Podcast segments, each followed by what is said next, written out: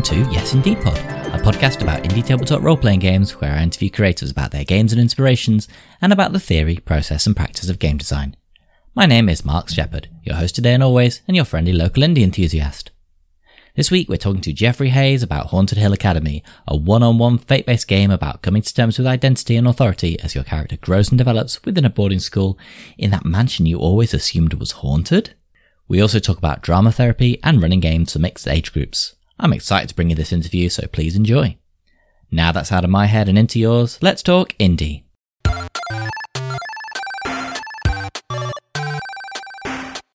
So today we're talking to Jeffrey Hayes. Hi there, Jeffrey, and welcome to the podcast. Hello, thank you. Jeffrey, would you like to take a minute to introduce yourself and let us know what you do in the indie tabletop role playing game scene? Sure. My name is Jeffrey Hayes. My pronouns are he and they. I am a professional game master. I come from a background in drama therapy. Uh, when I was at school, I saw a lot of overlap between drama therapy theory and what I was already getting out of tabletop role playing games. And so I made a career out of offering games that are centered around transformational emotional growth through narrative. Ah, wow. So that's what I do now. That's amazing. Thank you. Yeah. I really want to hit on some of that later. Yeah, that sounds absolutely fantastic. It's definitely aligned to like my preferred style of play. And oh, I'm very excited by that. Awesome. Yeah, I've been playing games for a long time and leading games for people and doing a lot of like bespoke game design. And I've only recently started thinking like, hey, maybe people out in the world want to play games that I've made and maybe I should make them available. So I'm coming up on my first like big game design that I have been playing for years and years with, you know, my players and especially with smaller children folk. and I have an opportunity to put it out in the world and give it to people. So my game Haunted Hill Academy is kickstarting this October. Fantastic. Well, you know, without any more delay, do you want to tell us a little bit, sort of an elevator pitch, if you like, about what Haunted Hill Academy is? Absolutely. So my idea behind it is basically what if that spooky old house that's in every neighborhood that big old haunted mansion that we all are aware of was a boarding school. And what if we could tell coming of age stories mixed with the supernatural horror tropes of works like Betrayal at the House on the Hill and Cabin in the Woods? Yeah, what if? yeah, it's a game where you are trying to graduate and you have all this pressure to like decide who you're going to be and what you're going to do with your life. But apparently no one else thinks it's super important that this place is filled with ghosts and goblins and who knows what else. And they expect you to make something with your life when there's stuff around every corner threatening your very existence. Yeah. So yeah, that's the kind of story I want to tell. And what sort of format does that come across as in sort of mechanically? Primarily, it's a fate based game. Uh huh. It's also heavily informed by Powered by the Apocalypse games because those are the games that really helped me like hone my GMing style. Yeah. So even though mechanically it's mostly fate, I've gone out of my way to use like principles and hard moves that you would have in PBTA games to kind of give the game master, or as we call it in this game, the guide, more of a handle on the situation. Absolutely. I seem to remember reading that it was a one on one game. Is that still the case? Yes, yes, there is a multiplayer variant because I want people who want to have that experience to have some guidance there. But when I was playtesting this game over the years, I found that having it one on one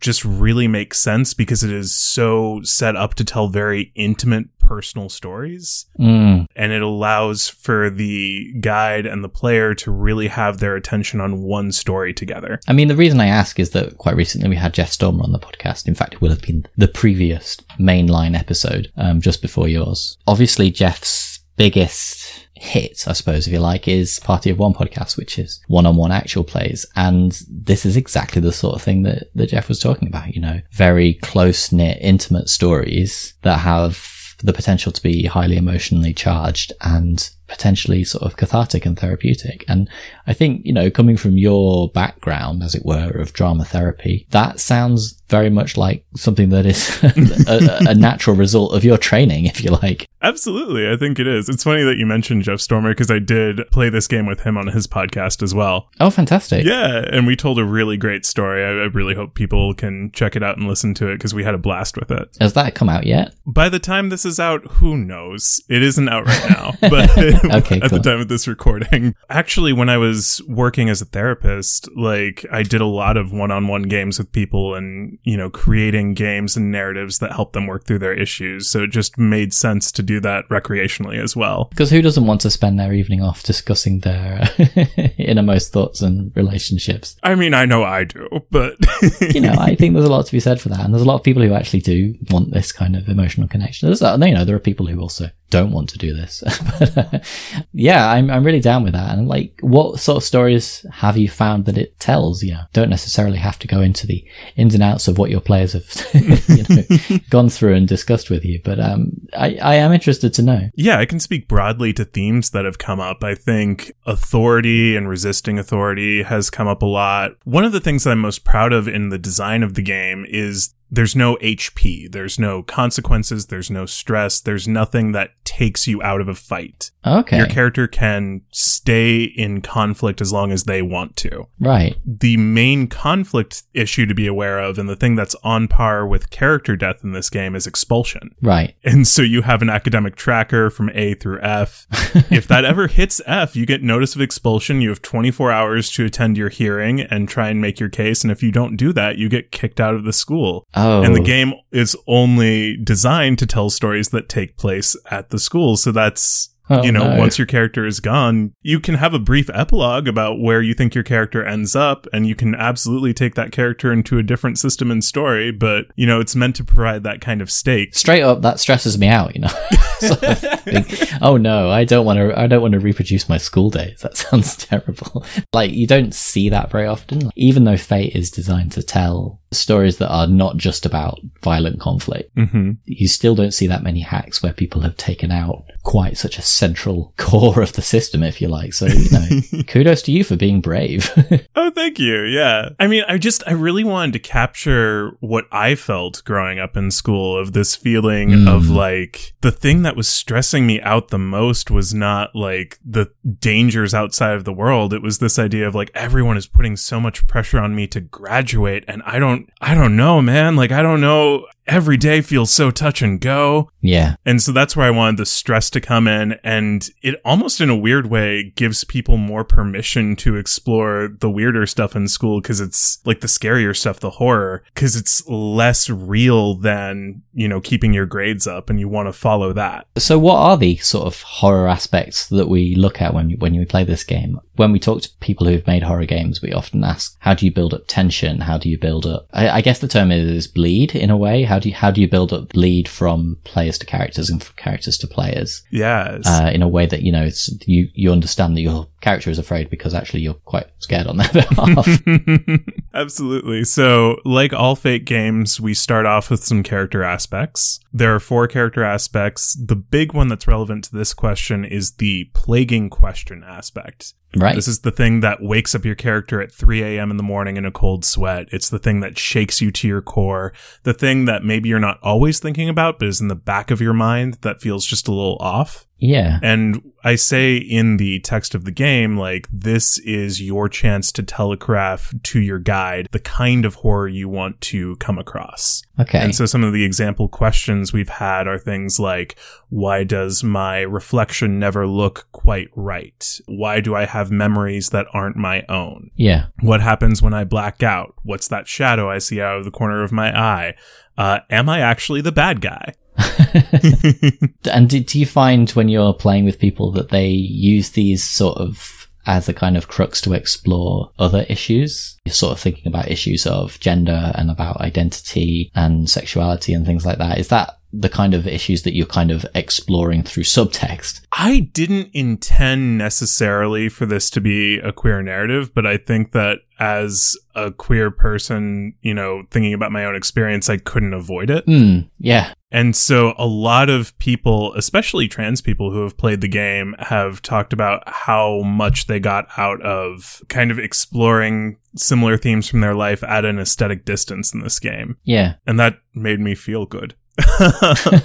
that is that's quite a compliment, isn't it? I mean, I feel like what your game sounds like, um, if you will forgive the comparison, is sort of a slightly less monstrous version of Monsterhearts, which is no disrespect because uh, Monsterhearts is a fantastic game and one that a lot of queer people find to be extremely rewarding to play. hmm And uh, I don't know whether you feel like you have written the, a similar sort of thing. It's a comparison I've gotten a lot so far, and people have said it's kind of a cozier Monsterhearts, which I quite like. That's cute, yeah. I think Monsterhearts is very good at telling short stories that ratchet up the tension really, really high, really, really quick. yeah. And that's really great. But if you're looking for something that is a little longer lived and gives you a little more breathing room to pull back, I think that this system offers that. I think what Monsterhearts does like really well is tell stories about very, very chaotic teen lives. And Uh-huh. that is it is its mode, you know, it is designed to tell that sort of a kind of a really horrendous version of Sweet Valley High. That kind of very high tension story. yeah. But what you're talking about is because it's one on one, you don't have this conflict with other player characters. You might have conflict with non player characters. You might have conflict with teachers and other pupils. And you're also kind of exploring this sort of horror narrative as well in the background. It does sound really cool. Thank you. Yeah. And then to speak back to the question of like what kind of horror narratives does this tell? One thing in particular that I'm, you know, happy with with this setting is the forbidden wing of this school. This is a big old school that was once a haunted mansion owned by a wealthy widow who decided that it would be turned into a boarding school, but nothing inside could be changed. So all the classrooms take place in non-traditional classrooms. So you may have class in a wine cellar, in a kitchen, in a sunroom, Yeah. etc. And it has to have its its purpose in place. And nothing could be, you know, reconstructed. So there's a whole wing of the school, the north wing, that students aren't allowed into. And there's so many rumors about why and what kind of rooms are in there Yeah. people say like oh the rooms shift or you know this is where the actual school is that has magic stuff happening and so there's this constant present thing there because the forbidden wing isn't like sealed off. It's an open archway with two metal stanchions and a velvet rope in between a little sign hanging down that says forbidden wing please do not enter. It's all but inviting you in to go and get your life messier. I'd have gone in there. You gotta go in there man you gotta That's just like having a button that says do not press this button. exactly don't throw me into the briar You patch can't expect teenagers not to do that. and that gets back to that idea of, you know, questioning authority and doing the things that you think are right. And so one of the key mechanics is when you enter the Forbidden Wing and when you, you know, reach for a doorknob for the first time, the guide asks the player what's on their mind, what they're thinking, what they're feeling, and that informs what's behind the door that they walk into. Right, right. The Forbidden Wing really is built to give the player the kind of horror that they want to experience. It feeds back to that plaguing question aspect which you were talking about before. Exactly, yes. Okay, that's really cool. Thank you. I like that. And then rather so rather in the book than you setting out what this is, you're leaving it up to the GM to fill in the colour of the sketch that you've painted. That's that's really nice. It's a good little fate and Powered by the Apocalypse hack there that means that you have to do a lot less work as a guide. Which uh, yeah, I always appreciate. Yeah. We've talked a little bit about like the changes that you've made. Are there any other mechanical changes that you've implemented as well? So anyone playing Fate Core will notice that the skill system is completely different. I've thrown out skills, I've replaced them with identities. Oh, cool. And these are your very like John Hughesian kind of take on uh, high school stereotypes. You've got cadet, nerd, outsider, rebel, legacy, jock. That's really cool. In a given situation, you can call upon one of those Mhm. in the way that I guess Fate Accelerated has. Yeah, just like approaches in Fate Accelerated, or uh, you know, it's almost more like uh, professions from the Fate System toolkit of you know, it's who you are Mm. rather than what you do that defines how you roll. Absolutely. That's really cool. Yeah, I'm very down with the changes that people make to the Fate skill system, which was kind of cool and edgy in the 2000s and now feels a little bit passe. so, like, replacing it with some of the stuff from the Fate system toolkit, which is an excellent toolkit, actually. Oh yeah, I love it. One thing with identities that I want to show off is the fact that unlike in other Fate games, they're not static. Much like in, say, Masks, they can move up and down during play, and they frequently do. Yeah, because in that you have these kind of hero archetypes, don't you? And you, they do shift a lot during play. Labels, they call them. And so there's a lot of that of shifting uh, up and down with these these archetypes. And one thing that's unique to this system is uh, unlocking new identities. Okay, that's cool. So during play, you can unlock identities. So if you go into, you know, the Forbidden Wing and get bitten by a vampire, let's say, then you unlock the vampire identity. And that's something you can lean into. Oh, that's helpful, yeah.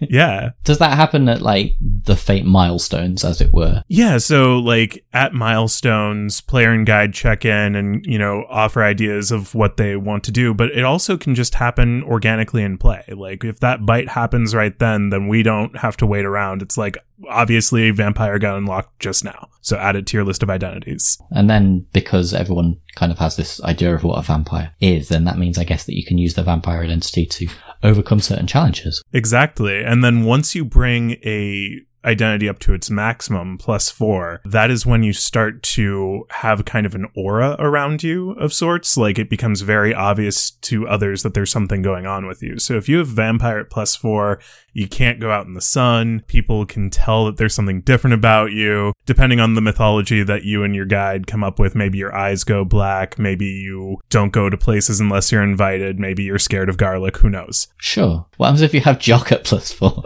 You tell me. I think it's pretty straightforward.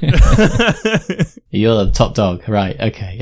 exactly. Yeah. That's cool. I like it a lot. I, like, I really like the sound of that. Actually, um, I'm very, I'm very intrigued by the way that that could all pan out in practice. So Stunts in this game, no one starts with stunts. So usually in Fate games, we have special abilities called stunts that offer bonuses in particular situations. No Mhm. one starts with them, Yeah. but they can also be unlocked in play. Usually it's, you know, a moment when a character does something that seems like it should be outside of their ability and player and guide agree that's a stunt that should be unlocked. Can also happen if you like find a spell book or something yeah, or like an ancient artifact and there's a stunt attached to that. have you introduced anything from the horror toolkit as well, or has that kind of passed you by? No, I I have not. I haven't had a chance to look at it yet because I designed this game before the horror toolkit came out. I've not looked at it either. I was just No, wondering. yeah, I definitely want to give it a read soon. It interests me in the kind of way that because a lot of people, and this is not meant with any disrespect, have like classically said, "Oh, Fate isn't any good for horror." Now, to that point, I would say, "Well, what about Fate of Cthulhu? What about iHunt? And now I can say, "Well, what about Haunted Hill Academy?" Because it sounds like what you've done here is just made it a perfect example of how that doesn't apply.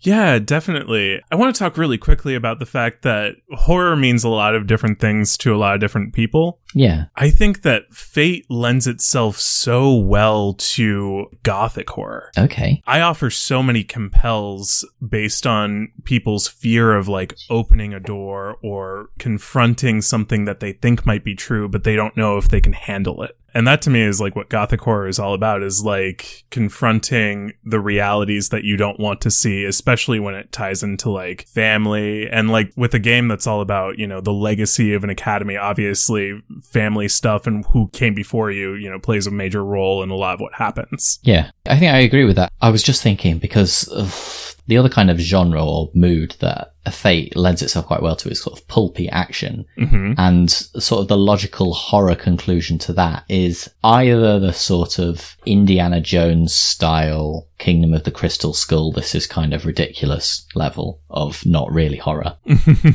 or potentially the kind of teen slasher movie level of horror, you Mhm. know, like I Know What You Did Last Summer or Scream. Oh, totally. Yeah. That's not really the kind of horror that you're trying to emulate here. I think you're, yeah, like gothic horror, identity horror, that sort of thing, which is certainly a lot creepier and definitely a lot more interesting. What I love about it is I've been able to tell a whole range of horror stories with this. You know, Yeah. gothic horror is kind of what I lean toward personally, but we've definitely had things that felt more slashery come up. We had a game that felt very Saw, which I wasn't expecting, but it worked really well. Oh, I do not like.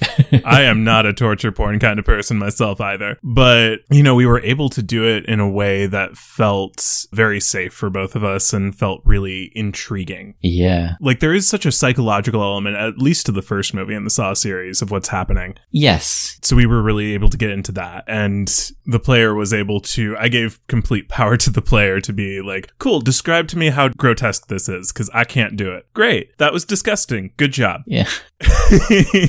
I mean, this, I guess, is is going to bring me to the question, kind of the question of the hour, really. But le- particularly for horror games, I think it's really important that you have good safety tools built into the system. Uh, what kind of tools are you recommending? I'm recommending Lines and Veils. Always good. And I'm recommending an X card as well. yeah. And I just remind people that it's not a one time discussion. I think that it's easy to forget that sometimes that we do safety talk at the beginning. And so I've written in like whenever something horrific is happening, like be checking in with each other as much as possible. Mm, And for, you know, both player and guide to feel comfortable voicing and also asking each other, like, does this feel okay? Is this the kind of story we want to tell? I've probably told this story on Yes Indie'd before, but I have this. It's not an issue. Uh, It's exactly what you talked about, um, which is that you know you identify lines and veils at the start of a game, and then you don't necessarily check back in with them later. Some games are now kind of introducing a. You should do this at the end of every session. Just check that your lines and veils still apply,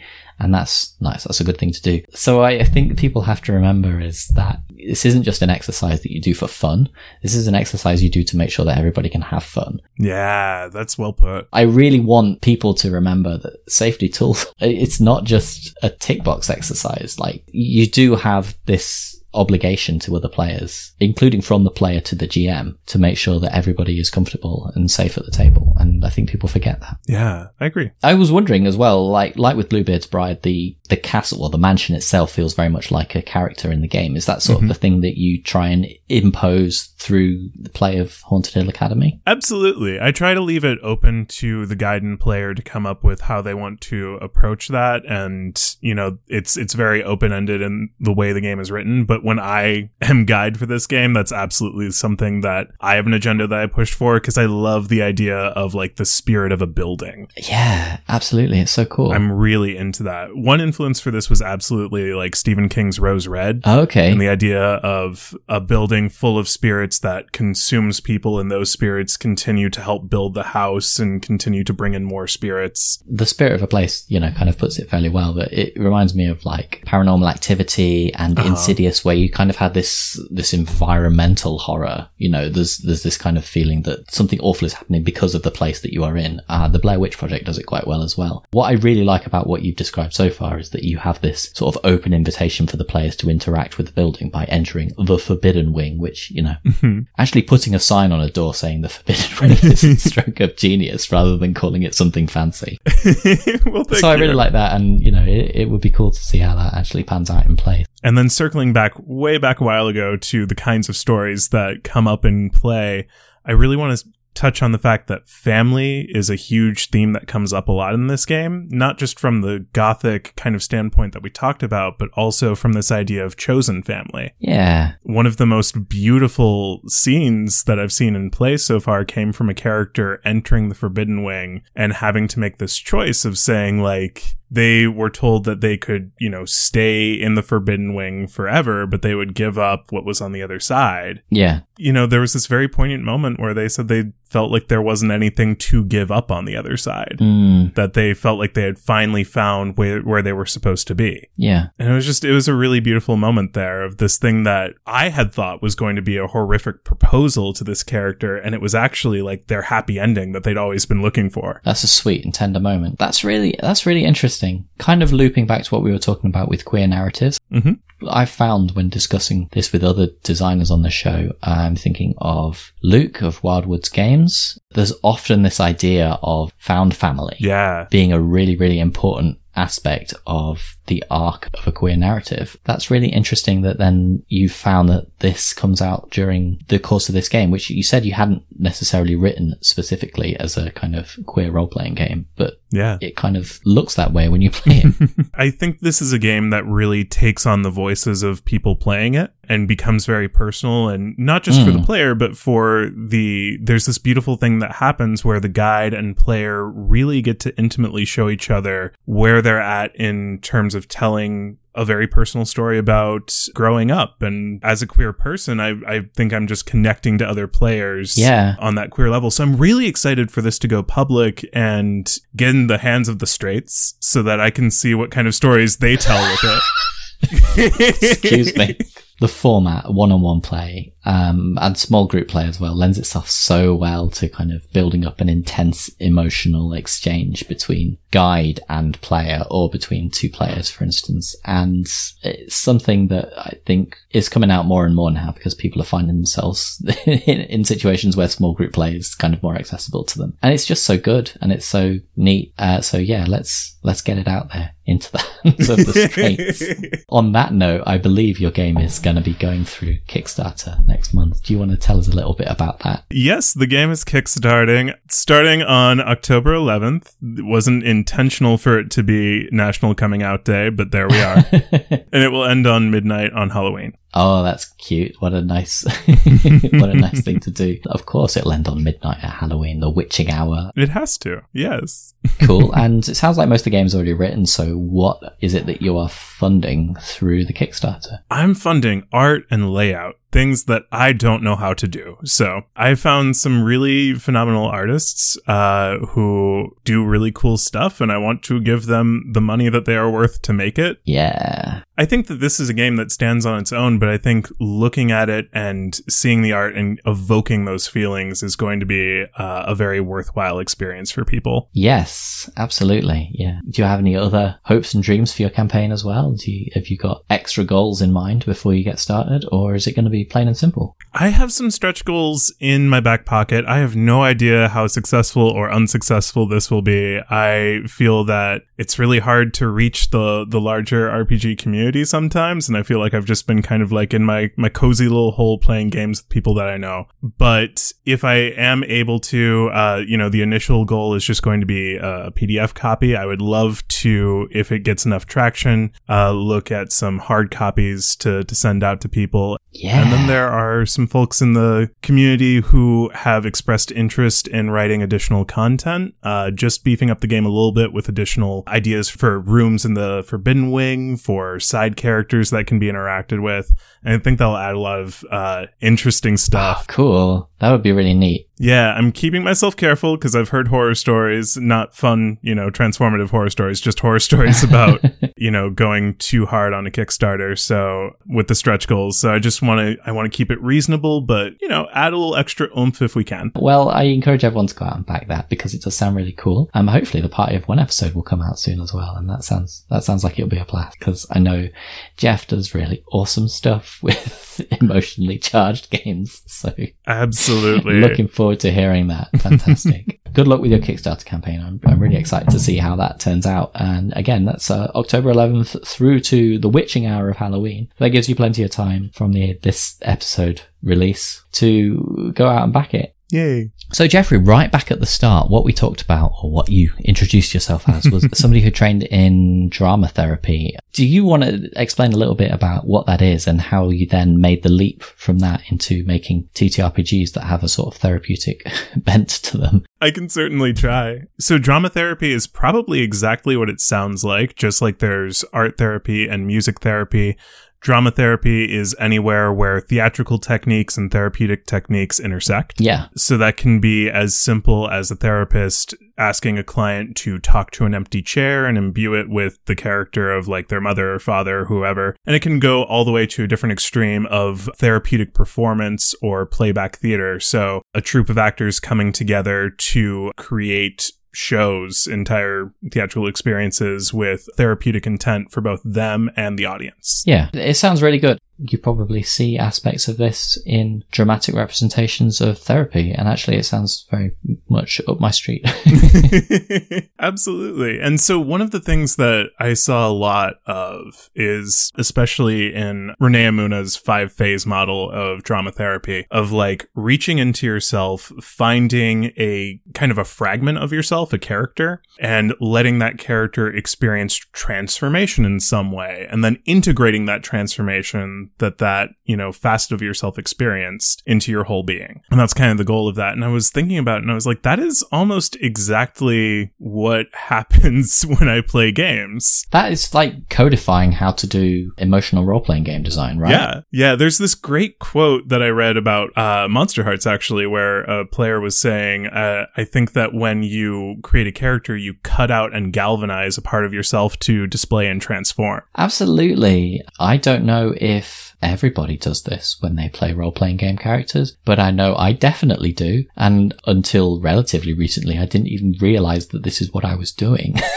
it sneaks up on you. It really does. And like, I think even people who think that they're playing a strictly strategic, battle centric game can be surprised by the ways that their character behaving in game informs kind of how they view themselves. Yeah, absolutely. Well, that's really interesting. So then making the leap to role playing games from drama therapy doesn't sound like it would actually be too big.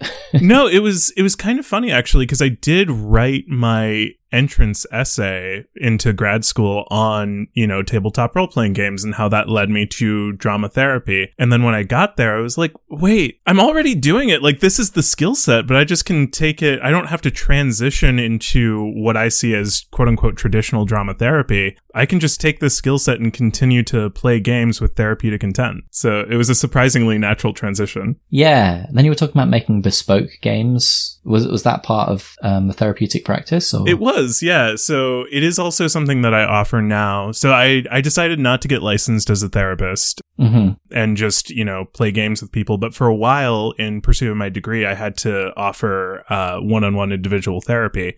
And so with people, I let them know like, hey, I consider myself a games therapist. You're gonna tell me a little bit about what you want to work on, and we'll create a game together to kind of work through that issue. And if that's something that's not interesting to you, that's totally fine. We'll get you reassigned. No one ever wanted to get reassigned. People were like, this is weird, but I'm into it. And it was great. That sounds really cool. It was really fun. And it was a wonderful challenge as a game designer because I had this thought in my head that games had to have like quantifiable mechanics. Mm. And I remember saying that to one particular client, uh, speaking very broadly in a way that doesn't, you know, violate confidentiality. They just, they wanted to bring up their character's relationship with love as being uh, a primary mechanic of the game. And so at the time I was like, great. So we'll, uh, how do, how do we quantify love and make that a mechanic that you can roll with? Uh-huh. And this person immediately checks out and is like, "What are you talking about? like, you don't. Yeah. That's the whole thing." And so that led me, like, from there, I went on to find great ways to have different mechanics and being inspired by games. I know we've already talked about Monsterhearts, but to talk up Avery Alder a little bit more, Ribbon Drive has a wonderful playlist centric mechanic. Yeah, absolutely. Love me some Ribbon Drive. Oh, it's fantastic. And so that was a thought process for me of like, well, what if other arts were, you know, part of mechanics? What if we let people be inspired by uh, images that they bring in or text that they bring in? Wow, this is incredible. Not only are you playing through games to help people explore issues, but you are also building the games up with them. You are collaborating with them to build the games. That's incredible. What a set of skills to develop as part of a degree. I am I'm in awe of that. That sounds amazing. Oh, um, thank it, you. It, it reminds me a little. It's again going back to what Luke of Wildwood's Games was saying that they were developing games for children. They were playing games with children that Mm, had this mhm. same kind of aim at developing empathy and sympathy and those kind of skill sets that are difficult for people to develop otherwise. Pretty sure you mentioned something to do with children. Do you want to go into that? or- Sure. After school, I worked for a great company called the Game Academy. They're San Francisco based. Yeah, that was working primarily with children. So ages eight and up. Uh, I worked for the full spectrum between the ages of eight and 18, uh, sometimes in the same group, which is absolutely delightful, I have to say. It seems like a lot, and it is, and it's also great. Um, I have a six year old at home. I can't imagine like someone 10 years their senior being interested in interacting with them. They have older cousins and the cousins are not interested in these young children. So I'd just be interested to know how that would work at a situation where you are throwing them together in a kind of non familial sense. Yeah, I mean, I thought it was you know, weird at first too, the first few times I got into it. But then I remembered growing up in theater and being like an eight, nine, 10 year old alongside high school seniors and like looking up to them so much and them being so excited because kids in like that six to 10 range don't have as much of a filter and will like bombard you with the weirdest, most creative stuff possible. Yes, absolutely. I agree with that wholeheartedly. There's like this little found family thing again that happens in those groups of like, okay, we have next to nothing in common other than we all want to be here to do this thing and we're all finding that we care about each other and that's enough. It's great for the older kids uh, and the teens and young adults to have a chance to like practice being a mentor to the younger folks at the same time as being a peer. Yeah. That's such an important skill set to develop for adulthood because as we grow up and become adults, there's this weird thing that happens where all of this strange ageism that we grew up with kind of goes out the window and we're all peers, but we all need help training each other at the same time. Yeah. I think that's a really valuable skill set to develop as early as possible. So it's been helpful for those kids, and it was really cool to see in action. Wow. Well, uh, look, I'm in awe of your career. oh, thank you. I wish I could say that it was taking off completely, but it's a hard road. It is, but you know, you've followed what you wanted to do, and I Thank have a lot of respect for that. And to then start developing TTRPGs in a professional capacity as well, well, that's fantastic. I'm very impressed.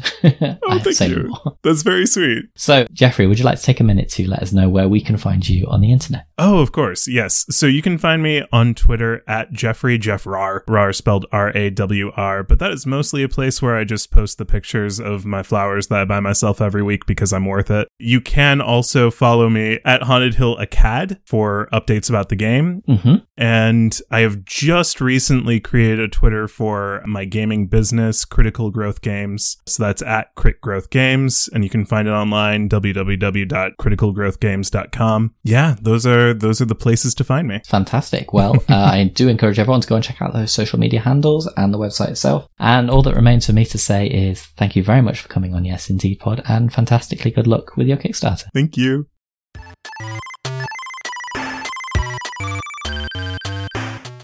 Thanks for listening, and thanks again to Jeffrey for the interview. As always, you can find all of the links in the episode description. In two weeks, we're talking to Jariel, an Italian game designer, about her current projects Cerulean Springs, a cyber fantasy system, and a rules light system exploring melancholy. Tune in in two weeks to find out more. This week, an advert for you from a former guest and friend of the show. Logan, an autobiographical tabletop game, is a brand new game by queer Aussie indie game designer Logan Timmins. In it, you play through events Logan has lived through and come out with a version of his life in your hands. Logan is deeply personal and vulnerable. Logan is a reflection on life and its highs and lows, its ebbs and flows. Logan is an invitation to look at your own life and reflect on all you have been through. Logan is a reminder to commend yourself for still being here. Logan is a work of queer joy, trans pride, resilience, growth, and love. Logan is a love letter that the author invites you to write to yourself. If that sounds interesting to you, Logan is itch funding right now. You can find this autobio game at breathingstories.itch.io slash Logan, where funds are being raised to hire layout artist Jam, plus unlockable stretch goals. Logan is very proud of this game and it is dear to his heart, and he would love your support in whatever way you can show it. At the time of writing, Logan has made 64% of its funding target with over three weeks left to run, so there's plenty of time to get in on this and make it happen. I've already thanked all of my wonderful Patreon backers this month, but I'd like to let you know that I've made a few changes to my Patreon tiers. To be more inclusive to our friends in countries where the exchange rate makes the dollar expensive, I've lowered the price of two of my tiers, so you can get on board and hang out with me and my past guests on our Discord server, as well as getting regular shoutouts like my current backers currently do.